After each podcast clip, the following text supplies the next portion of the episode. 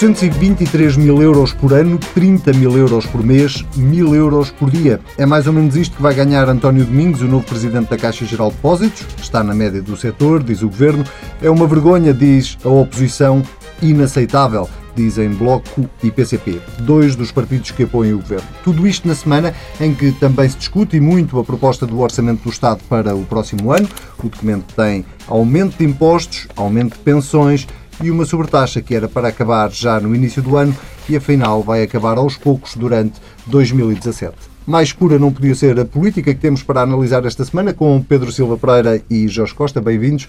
Vou começar uh, por si, Pedro Silva Pereira, para lhe perguntar, e pelo orçamento precisamente, se faz sentido pensar num aumento de pensões deixando de fora as pensões mínimas. Uh, faz sentido e faz sentido porque uh, nós do que estamos a falar é de um aumento de todas as pensões até 2.500 euros, de acordo com a fórmula que está estabelecida na lei e, portanto, uh, na taxa de inflação, até 800 e tal euros, e depois daí para cima com uh, um valor um bocadinho inferior a isso. Uh, e depois um aumento extraordinário das pensões. E para esse aumento extraordinário uh, foi uh, uh, resolvido atender àquelas pensões que tinham estado congeladas desde 2011 e respeitando a história contributiva que era inerente a essas pensões. E, portanto, tendo em conta que estas eram situações sociais urgentes, que precisavam de uma resposta, que foram esquecidas nos últimos cinco anos, sim faz sentido uh, intervir. E estas pensões que vão ser aumentadas também são pensões mínimas. Uh, de facto, o governo anterior fez por esquecer que dentro das chamadas pensões mínimas há vários escalões, aumentou apenas o primeiro escalão das pensões mínimas, mas as restantes pensões mínimas do segundo, terceiro e quarto escalão foram congeladas. Pois é, são essas pensões que, sendo também mínimas, foram congeladas, uh, apesar de haver uma história contributiva uh, uh, que, que não estava verdadeiramente a ser respeitada e que agora tem uma resposta. Penso que é uma das novidades mais importantes deste orçamento. A política de reposição dos rendimentos tem uma, um eixo forte que é o eixo do aumento. Eu vou usar aqui um argumento da, da, da, oposição, já que hoje tenho um membro do Partido Socialista e outro do Bloco de Esquerda, eh, só para, para poder, eh, enfim, continuar o debate neste sentido, que é, o, é verdade que para pensões de 200 euros, as 240 e as 260, estamos a falar das pensões mínimas da, e das rurais, e uh, mínimas rurais e falta-me outra? Sociais. Sociais, exatamente. O aumento é só pela inflação. Ora, uma inflação de 0,7%, estamos a falar de um aumento de um euro, se não me falham, se não falham as contas. Mas é o, para um é pensionista que corresponde à reposição do poder de compra. De é? acordo, mas para quem perde, a, quem vai deixar de ter a SES, de ser tributado com a SES, por exemplo, podemos estar a falar de um, de um ganho real ao fim do mês muito mais substancial do que um euro de aumento numa pensão de 200 euros. Bom, isso é a forma mais... E eu assumi que estava Sim, a fazer de advogado do diabo. Eu sei, eu sei, e percebe-se, porque o, ar o argumento é muito falacioso. Quer dizer, Mas era para lhe dar a oportunidade estamos, de desconstruir o argumento. Mas, como é sabido, uh, o, o, processo de eliminação da contribuição extraordinária de solidariedade a SES não começa agora, já começou antes. O que falta é a fase final, que diz respeito a, a 7 mil pensionistas, não ah, serão sim. muito mais do que isso, uh, que, que têm um encargo da ordem dos 30 milhões de euros para os últimos pensionistas a quem não tinha ainda sido eliminada a SES. Portanto, nós não podemos olhar para a operação e eliminação da SES olhando apenas para a última fase e dizendo que é uma operação destinada a privilegiar os uh, pensionistas com pensões mais altas. Isso seria falso, seria esquecer todo o processo de eliminação da SES que já decorreu até aqui. Portanto, nós o que temos neste orçamento é, uh, penso eu, uma intervenção bastante justa e equilibrada, que revela muita sensibilidade social no que diz respeito à intervenção sobre as pensões. Realiza uh, um uh, aumento das pensões ao nível da inflação, cumprindo a lei de base da Segurança Social, para a generalidade das pensões, até 2.700 euros, se a memória não falha. 2.600. 2.600. Um, e uh, para as pensões mínimas, procede ao aumento das pensões mínimas que estiveram congeladas nos últimos anos. Isto parece-me justo, parece-me positivo e uma boa notícia para as famílias portuguesas. Jorge Costa, uh, no entendimento do Bloco de Esquerda, uh, é bom, mas podia ser mais justo ainda. Sim, o, a forma como o debate das pensões mínimas tem sido introduzido uh, neste contexto releva de uma demagogia verdadeiramente assombrosa da parte da direita, que foi quem, ao longo de entre 2011 e 2015, uh, contra estas atualizações que foi fazendo uh, nas mínimas sociais rurais, impôs uma série de cortes, fosse no complemento solidário para idosos, fosse noutras prestações sociais essenciais para, para, para os setores mais empobrecidos da população, fosse depois pelo aumento dos impostos, corroendo o poder de compra de todos estes setores transversalmente na sociedade, a, a, direita só, só contribuiu para o empobrecimento de todos os pensionistas, fossem os das pensões mínimas sociais e rurais, fossem os restantes. E, portanto, a direita é, uh, digamos, o último da fila quando se trata de uh, levantar os interesses dos reformados mais pobres. Uh, e sobre esse aspecto, penso que, que essa bandeira não lhes, não lhes cai bem. A posição do Bloco de Esquerda, desde o início nesta, nesta negociação, foi clara, foi pública, foi transparente. O Bloco de Esquerda defendeu uma atualização para todas as pensões, uh, uma atualização extraordinária de 10 euros, que levasse até 10 euros o aumento para todas as pensões até aos 845 uh, euros. Uh, incluindo nesse lote aquelas, uh, aquelas que ficaram por aumentar nesta, nesta, no final da negociação. Mínimas, rurais e sociais. Essa não é.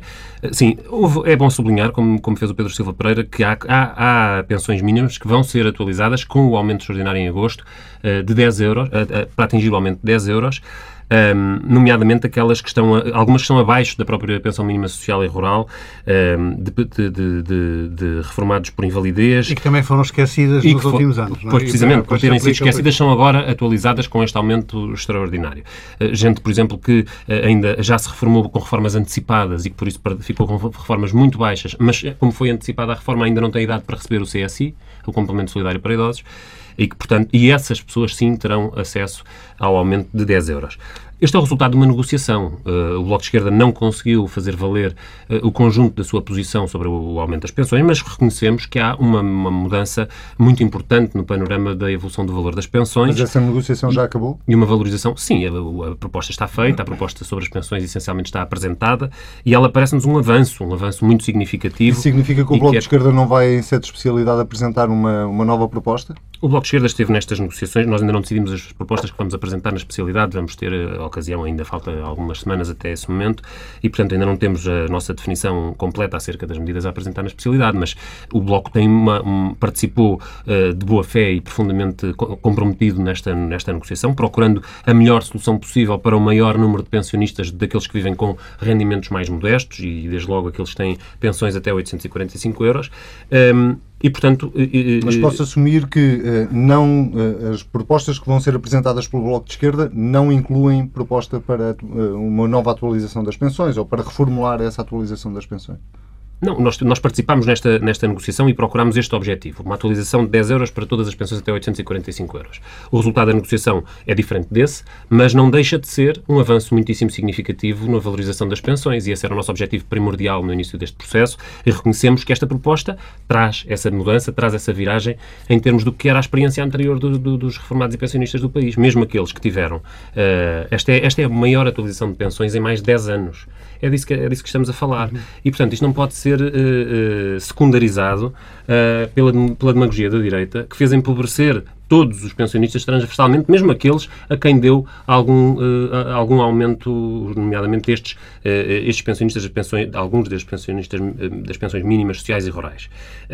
houve um empobrecimento transversal de todos os pensionistas e esta a alteração é a que vem permitir, pela primeira vez em muitos anos, uma, um, uma valorização significativa do, de uma grande parte das pensões em pagamento, uh, e nomeadamente daqueles que, com uma carreira contributiva, um, estão, recebem pensões mais baixas e vivem com maiores dificuldades. O Bloco reconhece-se nesse resultado profundamente, estamos muito, estamos muito empenhados em que este passo se dê e vamos contribuir para isso. Já no caso da sobretaxa, o Bloco de Esquerda uh, ainda não desistiu ou também já desistiu de conseguir que a sobretaxa tenha um fim mais rápido do que aquele que está anunciado? O Bloco de Esquerda está, uh, esclareceu a sua posição sempre ao longo do, do percurso. Um, ehm, e existe a perspectiva de, e, e, e, o facto de se conseguir que em 2017 a sobretaxa termine, e termine em outubro para os últimos que ainda ficarão, mas para a grande maioria daqueles que ainda têm uma parte residual da sobretaxa em pagamento, uh, ela vai terminar já em março. Um, essa mudança não é, mais uma vez, aquilo que o Bloco de Esquerda preconizou. O Bloco de Esquerda preconizou uh, que fosse cumprido aquilo que estava previsto, essencialmente que a sobretaxa pudesse terminar para todos e já em janeiro. Um, o, o, o, Governo fez outra, fez outra opção, mas nós queremos assinalar, de qualquer modo, que a, a sobretaxa terminará, sem termos alterado a nossa posição. Nós, nós consideramos que ela deveria, que esse, que esse compromisso e que esse plano, que era o que estava sobre a mesa, deveria ter sido uh, assegurado e que, e que havia, havia, condições para isso. Nós, uh, ao longo da negociação com o Governo, apresentámos, apresentámos vários argumentos, alternativas de receita, formas de reforçar o financiamento um, ehm, público e, e, e, garantir que os objetivos, uh, que os objetivos anunciados pelo Governo eh, se cumpriam, com outras medidas que não fosse, que não implicassem o adiamento do início da, revolução, da, devolução da sobretaxa, do fim da sobretaxa. Uh, não foi essa a opção de, do Governo, e, e, uh, mas de qualquer maneira é bom assinalar que naquilo que ficou desenhado, a esmagadora maioria dos, das, das pessoas que ainda estão a pagar a sobretaxa, que já são apenas uma parte dos, dos contribuintes, deixará de a pagar logo em março e ainda e, e depois em, em, a partir do meio do ano já serão muito residuais os contribuintes já só os mais uh, aqueles que têm rendimentos mais altos estarão ainda eu já percebi que não vou conseguir uh, uh, tirar ao Jorge Costa o que é que o Bloco vai apresentar em sua especialidade mas já ficava contente se soubesse o que é que não vai apresentar. Sobre a taxa vai apresentar eu, eu, eu ponho as coisas claramente. O Bloco de Esquerda participou na negociação de uma proposta de orçamento de Estado essa proposta pode melhorar? Pode. Eh, o Bloco vai apresentar propostas para melhorar, já está a apresentá-las e está em diálogo com o Governo sobre essas propostas. Agora, nós não vamos, eh, eh, nós vamos levar até ao fim esta negociação no espírito de colaboração com que a iniciámos. E, portanto, se conseguimos o objetivo essencial que apresentámos no início desta, deste, deste processo e que apresentámos publicamente aos portugueses, dissemos, para nós a prioridade número um neste, neste orçamento é a valorização das pensões e das pensões mais baixas.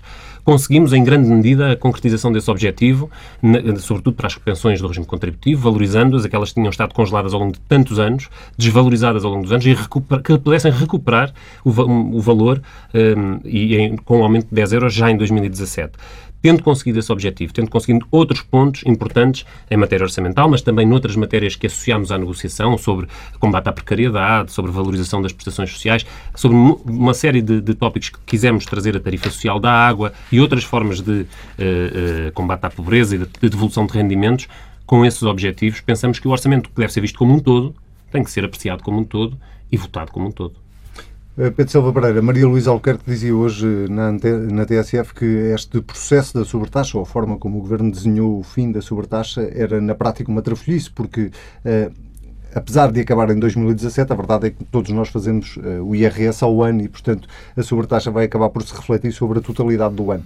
É, não deixa de ser curioso, vindo da parte de uma ex-ministra das Finanças que simplesmente não planeou o fim da sobretaxa. A proposta da direita era prolongar a existência da sobretaxa durante toda a legislatura, a legislatura até 2019 e aliás, até na maneira como agora parece que fazem as contas, eh, visto que consideram apenas o momento em que se faz a liquidação do IRS do ano anterior, seria verdadeiramente até 2020. Eh, realmente, tendo em conta essa enorme diferença entre a abordagem do governo e a abordagem da direita, de facto, o que devemos sublinhar no entendimento a que chegaram os partidos que integram a maioria parlamentar que viabiliza o governo à esquerda uh, é muito mais a convergência do que as divergências, porque realmente aquilo que se conseguiu é a confirmação da eliminação da sobretaxa no ano de 2017. E, portanto, muito anos antes do que a doutora Maria Luísa Albuquerque alguma vez poderia sonhar, e isso, aliás, faz parte da política de reposição dos rendimentos das famílias, estamos a falar de IRS, um, e faz parte também do virar de página da austeridade, que é, é uma marca identitária do Governo. Não lhe faz confusão que, uh, com isto, o Governo não tenha conseguido cumprir uma promessa que deixou escrita na lei deste ano do Orçamento Sabe de Estado que, uh, o, de acabar um dia 1 de janeiro de 2017? Um, um exercício uh, orçamental é sempre um exercício de equilíbrios. este é um orçamento, vamos lá ver, que depois de anos de austeridade, de cortes nos rendimentos e nos salários, faz esta coisa extraordinária. Aumenta as pensões não apenas uh, ao nível da inflação, mas um aumento real para um enorme uh, número de pensionistas. Um, uh, depois, aumenta as prestações sociais. Nós não falamos disso aqui, mas é uma parte muito importante da reposição dos rendimentos e do combate à pobreza e às desigualdades.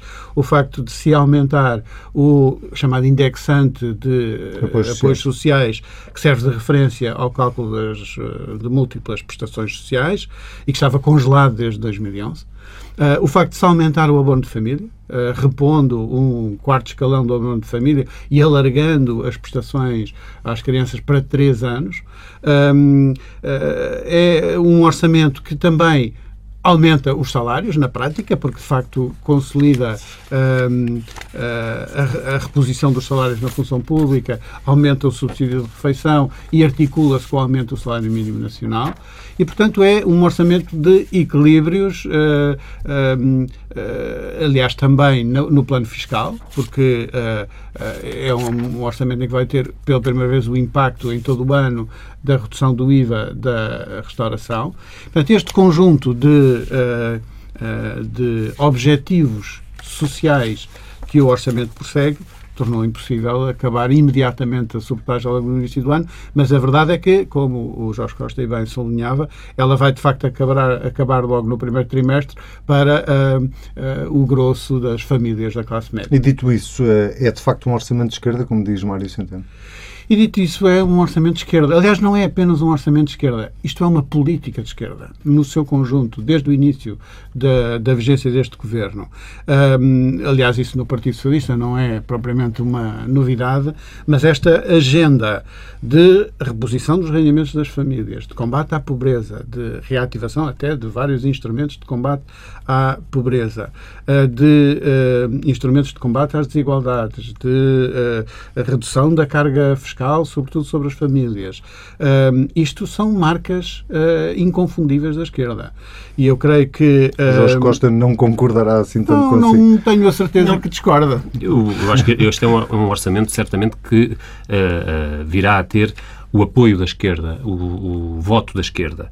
E isso porque cumpre aquilo que a esquerda acordou com o governo do Partido Socialista no, no início deste mandato. Na generalidade e, é e na especialidade. A reposição Para o Bloco de não há nenhuma dúvida sobre isso? Sobre o sentido de voto? Nós vamos eh, apresentar as nossas propostas e no final anunciaremos o nosso sentido de voto. Mas nós estamos a participar neste, neste processo e não será surpresa para ninguém que no final ele seja viabilizado com o voto dos partidos que há dois anos, há um ano atrás. Eu acho que este é um dos aspectos mais importantes deste processo, é a boa fé que tem marcado o diálogo entre todos os partidos uh, envolvidos neste processo, não apenas o Partido Socialista, o Bloco de Esquerda, mas também o Partido Comunista e o Partido Ecologista dos Verdes. Uh, uh, a boa-fé e o espírito construtivo na procura de soluções penso que é um aspecto muito importante.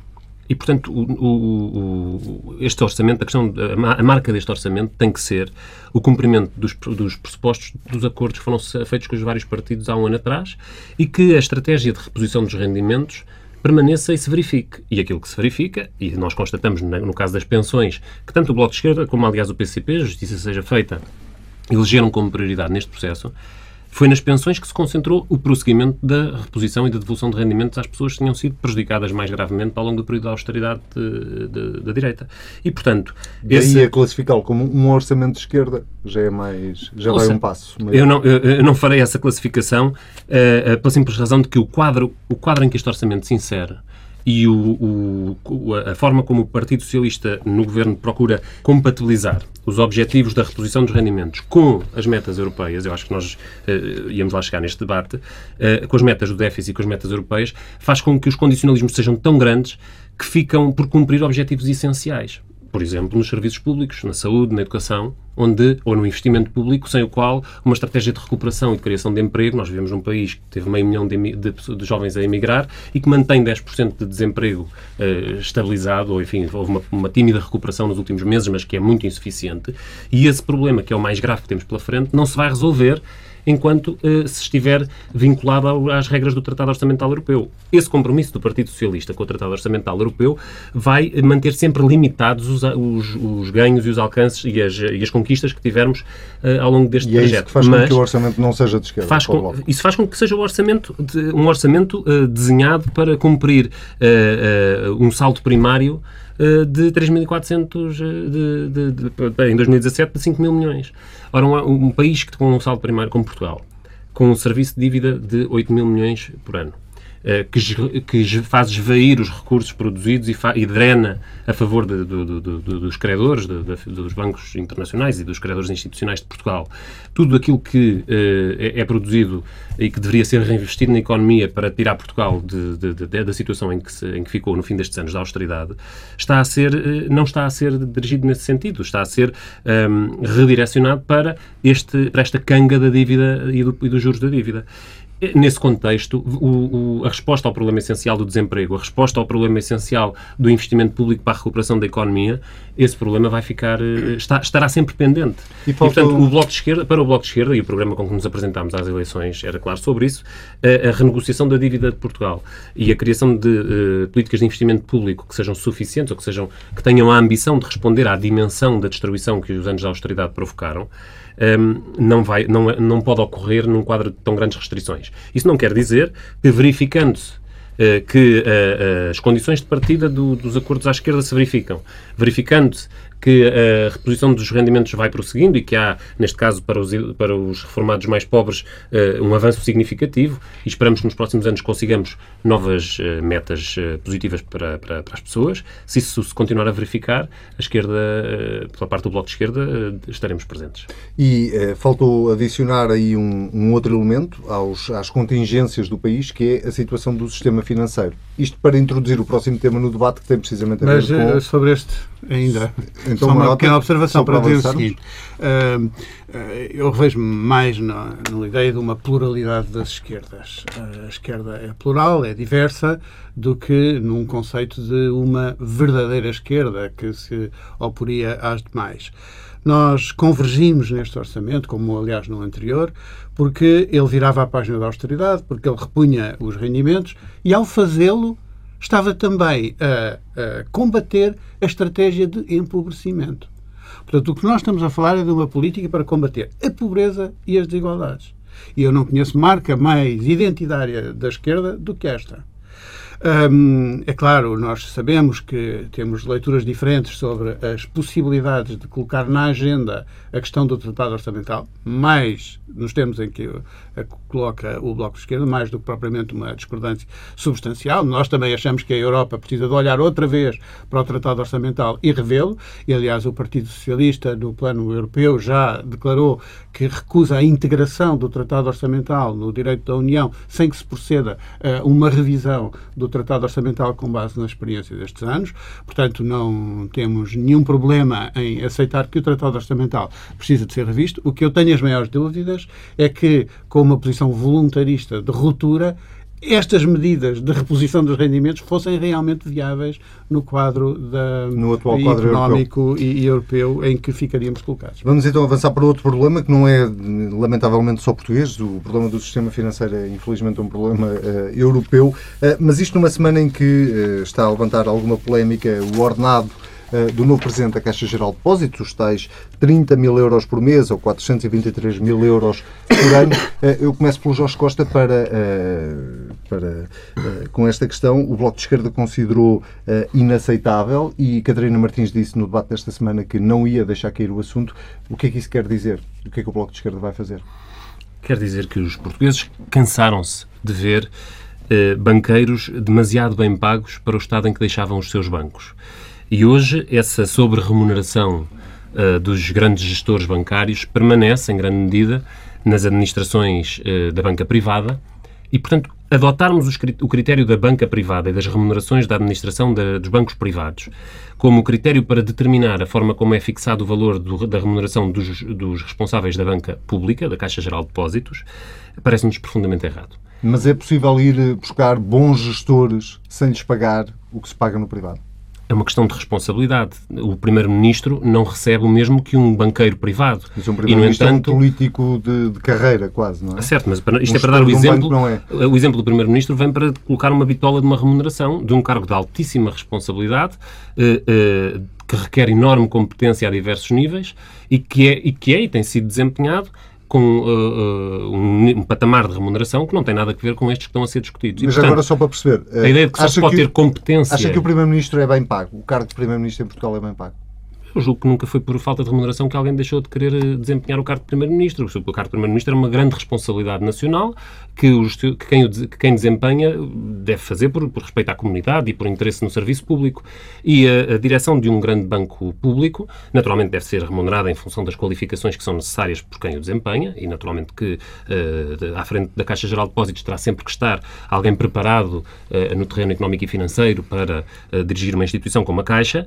Eh, mas encontrar uma pessoa que aceite esse desafio, aceite essa responsabilidade e esse serviço eh, em função de uma remuneração tão uh, digna e tão uh, compensatória como é a remuneração de, referência de um Primeiro-Ministro, não há de ser impossível. E, portanto, não acredito, uh, porque se, se, se, se, para aceitar uma, a gestão da, da, Caixa Geral de Depósitos é necessário um salário milionário como aquele que é praticado no, no setor bancário privado, eu penso que nós não vamos, não é com, com, essa, com esse estímulo que encontraremos a boa governação de, da banca pública. Como é a boa governação da banca pública isso? depende, acima de tudo, dos critérios de quem a executa, das formas de supervisão e, sobretudo, do, do controle público, da forma como o Estado, politicamente, é capaz de dar orientação estratégica e, e, e fiscalizar, na prática, uh, a diferença da, da, da, banca pública em relação aos critérios que tem norteada a privada. Como é que o Bloco de Esquerda vai combater isso? O que é que Catarina Martins queria dizer com não vamos deixar cair o assunto? Voltaremos a ele, teremos as nossas propostas, eh, vamos apresentá-las no Parlamento, como é natural. Uh, e, e, Mas no sentido de limitar os, os sentido, ordenados do, dos gestores públicos? No sentido de limitar os ordenados dos gestores públicos e tomando o ordenado do, do, do, Primeiro-Ministro, do chefe de governo, como, como uma referência. referência. Pedro Silva Pereira, uh, tem razão o Bloco de Esquerda neste argumento. O Bloco de Esquerda e já agora o Partido Comunista Português também contesta estes ordenados. Uh, eu creio que não. nós Concordaremos certamente que uh, o padrão de vencimentos que se aplica no sistema financeiro é uh, anormalmente elevado, uh, mas nós não decidimos isso e o Governo não decide isso. o que o Governo decide é quem é que deve ser a administração da Caixa de Depósitos. E talvez com, convenha começar por aí. Esta nova administração da Caixa de Depósitos foi geralmente saudada por ser finalmente uma administração competente e profissional. E se queremos ter um banco público. Tá, isso não é uma forma de chamar incompetentes às anteriores administrações? Não, o que eu estou é a sublinhar que essa, este foi o entendimento geral, assim que foram conhecidos os nomes da, da equipa final que uh, ficou à frente da Caixa de Depósitos. Uma administração competente e profissional. Ora, uh, a primeira questão, para quem tem um banco público, quer continuar a ter um banco público, é saber se quer ter a gerir o maior banco português alguém que não perceba nada do assunto, que nunca tenha gerido um banco, que se vá estrear logo a gerir o maior banco português. Não acho que seja bom sistema. Também não parece que seja bom sistema ter um trânsito permanente entre a entidade reguladora Banco de Portugal e a entidade regulada Caixa de Depósitos, que era a situação a que seríamos conduzidos se tivéssemos um outro padrão de vencimentos, porque no Banco de Portugal paga-se bem, mas não tanto como na banca privada. Mas, no entanto, os técnicos do Banco de Portugal conhecem o setor financeiro, mas não têm a experiência de gestão de bancos ou aliás, o anterior presidente vinha do, do Banco de Portugal, um, e, e, por isso é que o salário que efetivamente oferia era abaixo daquilo que se pratica, pratica no sistema financeiro. Mas não parece que seja bom sistema que a Caixa de Depósitos tenha necessariamente que ir à entidade reguladora buscar o seu gestor. Mas é o único sítio onde se pode ir buscar um gestor para um banco? É, é, com experiência, com, com experiência das duas uma. Ou vai buscar ao sistema financeiro, portanto, aos bancos, a pessoas que têm, que já alguma vez na vida tiveram a experiência de gerir um banco, ou então vai buscar um estreante, que pode vir de uma universidade, pode vir de uma outra empresa com outra natureza, de outro setor, uh, uh, pode até vir do Banco de Portugal, sem nunca ter gerido um banco, mas, enfim, conhecendo dos livros e da análise uh, externa o sistema financeiro, mas sem ter a experiência. Portanto, se queremos ter na, um banco público, na Caixa de Depósitos, uma gestão competente e profissional, é natural que a tenhamos que ir buscar ao mercado.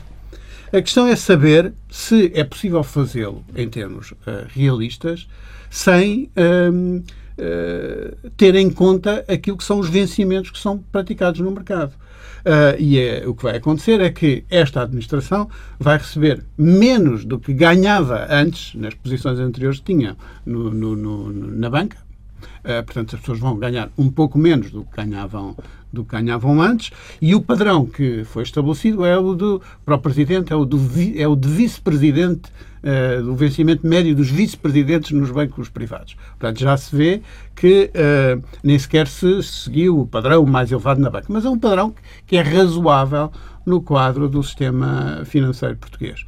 Eh, e creio que eh, há muita demagogia a propósito desta questão, o tema convida a todos os populismos, mas não há demagogia pior do que aquela que o PSD tem alimentado sobre esta questão. Porque eh, a regra que estava em vigor ao tempo do governo da direita conduziria que esta administração ganhasse mais do que vai efetivamente ganhar. Porque aquilo que estava na lei uh, aprovada pela direita é que o vencimento dos administradores da Caixa de Depósitos devia corresponder à média do vencimento que tinham oferido nos últimos três anos.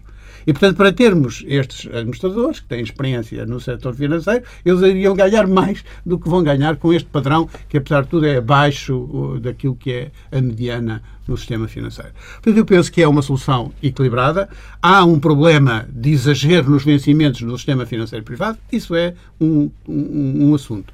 Outro Isso é assunto é, é, é, é pensar é pensar-se que é, é, é, possível pedir uh, num, num setor tão competitivo e tão especializado uma espécie de uh, exercício de missão uh, que leva as pessoas a abandonar as suas carreiras profissionais com os seus vencimentos para uh, irem fazer o favor de gerir a Caixa de Depósitos. Pergunta, isso é possível é de resolver, tendo em conta que isso, esses padrões não, não, não, não são um exclusivo de Portugal, não é? é um, a nível internacional paga-se muito mais do que isso. Isso é possível ou era desejável que se tentasse limitar de alguma forma também no setor privado sem dúvida que seria desejável, sem dúvida, sem dúvida seria, não é fácil fazê-lo e não está na disponibilidade dos governos, enfim, a menos que se queira estabelecer uma fixação administrativa dos uh, salários no setor privado, que não parece que esteja disponível. Uh, isso foi feito em alguns bancos que foram sujeitos à intervenção pública, não apenas em Portugal, mas noutros países europeus, no âmbito da crise,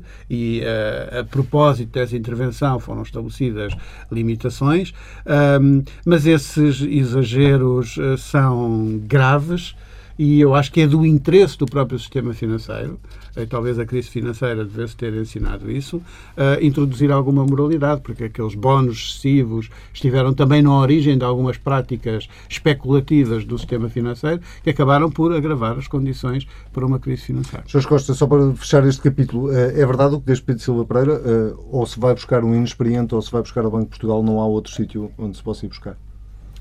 Ser, eh, ser o presidente da Caixa Geral de Depósitos implica, como eu disse, grande competência nas áreas económica e financeira, uh, mas pode-se ter essa competência sem se ter a experiência direta da gestão bancária. Uh, e, portanto, há sempre no, no um sistema, o sistema, este sistema é aberto, há sempre quem entra no sistema. O tal inexperiente que viria da, da faculdade. Não, não, não, não, é inexperiente que vem da faculdade. Como disse o Pedro Silva Pereira ainda agora, há muitas formas, há muita, muito, muito, muitos fornecedores de quadros preparados nesta área. A universidade é um e não tem que ser um recém-formado, pode ser um professor uh, uh, com capacidade na área.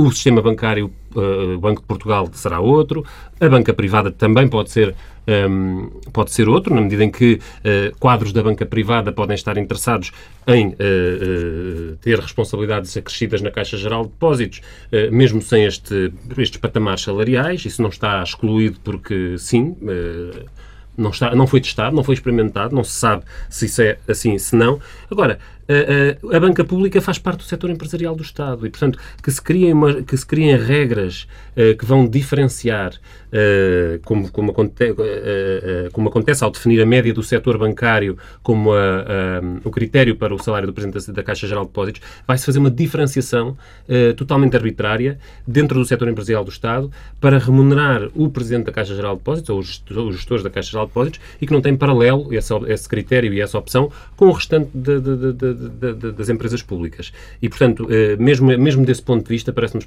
profundamente errada esta escolha e achamos que a Caixa deve, como as outras empresas públicas, ser gerida por pessoas escolhidas segundo a sua competência, segundo a sua noção de serviço e pela sua disponibilidade para a responsabilidade de comandar uma, uma instituição como esta, uh, sem que uh, se tenham que reproduzir os piores vícios do setor privado. Eu vou-vos pedir o maior poder de síntese só para não passarmos ao lado de um outro tema da semana. estamos mesmo a fechar 30 segundos a cada um.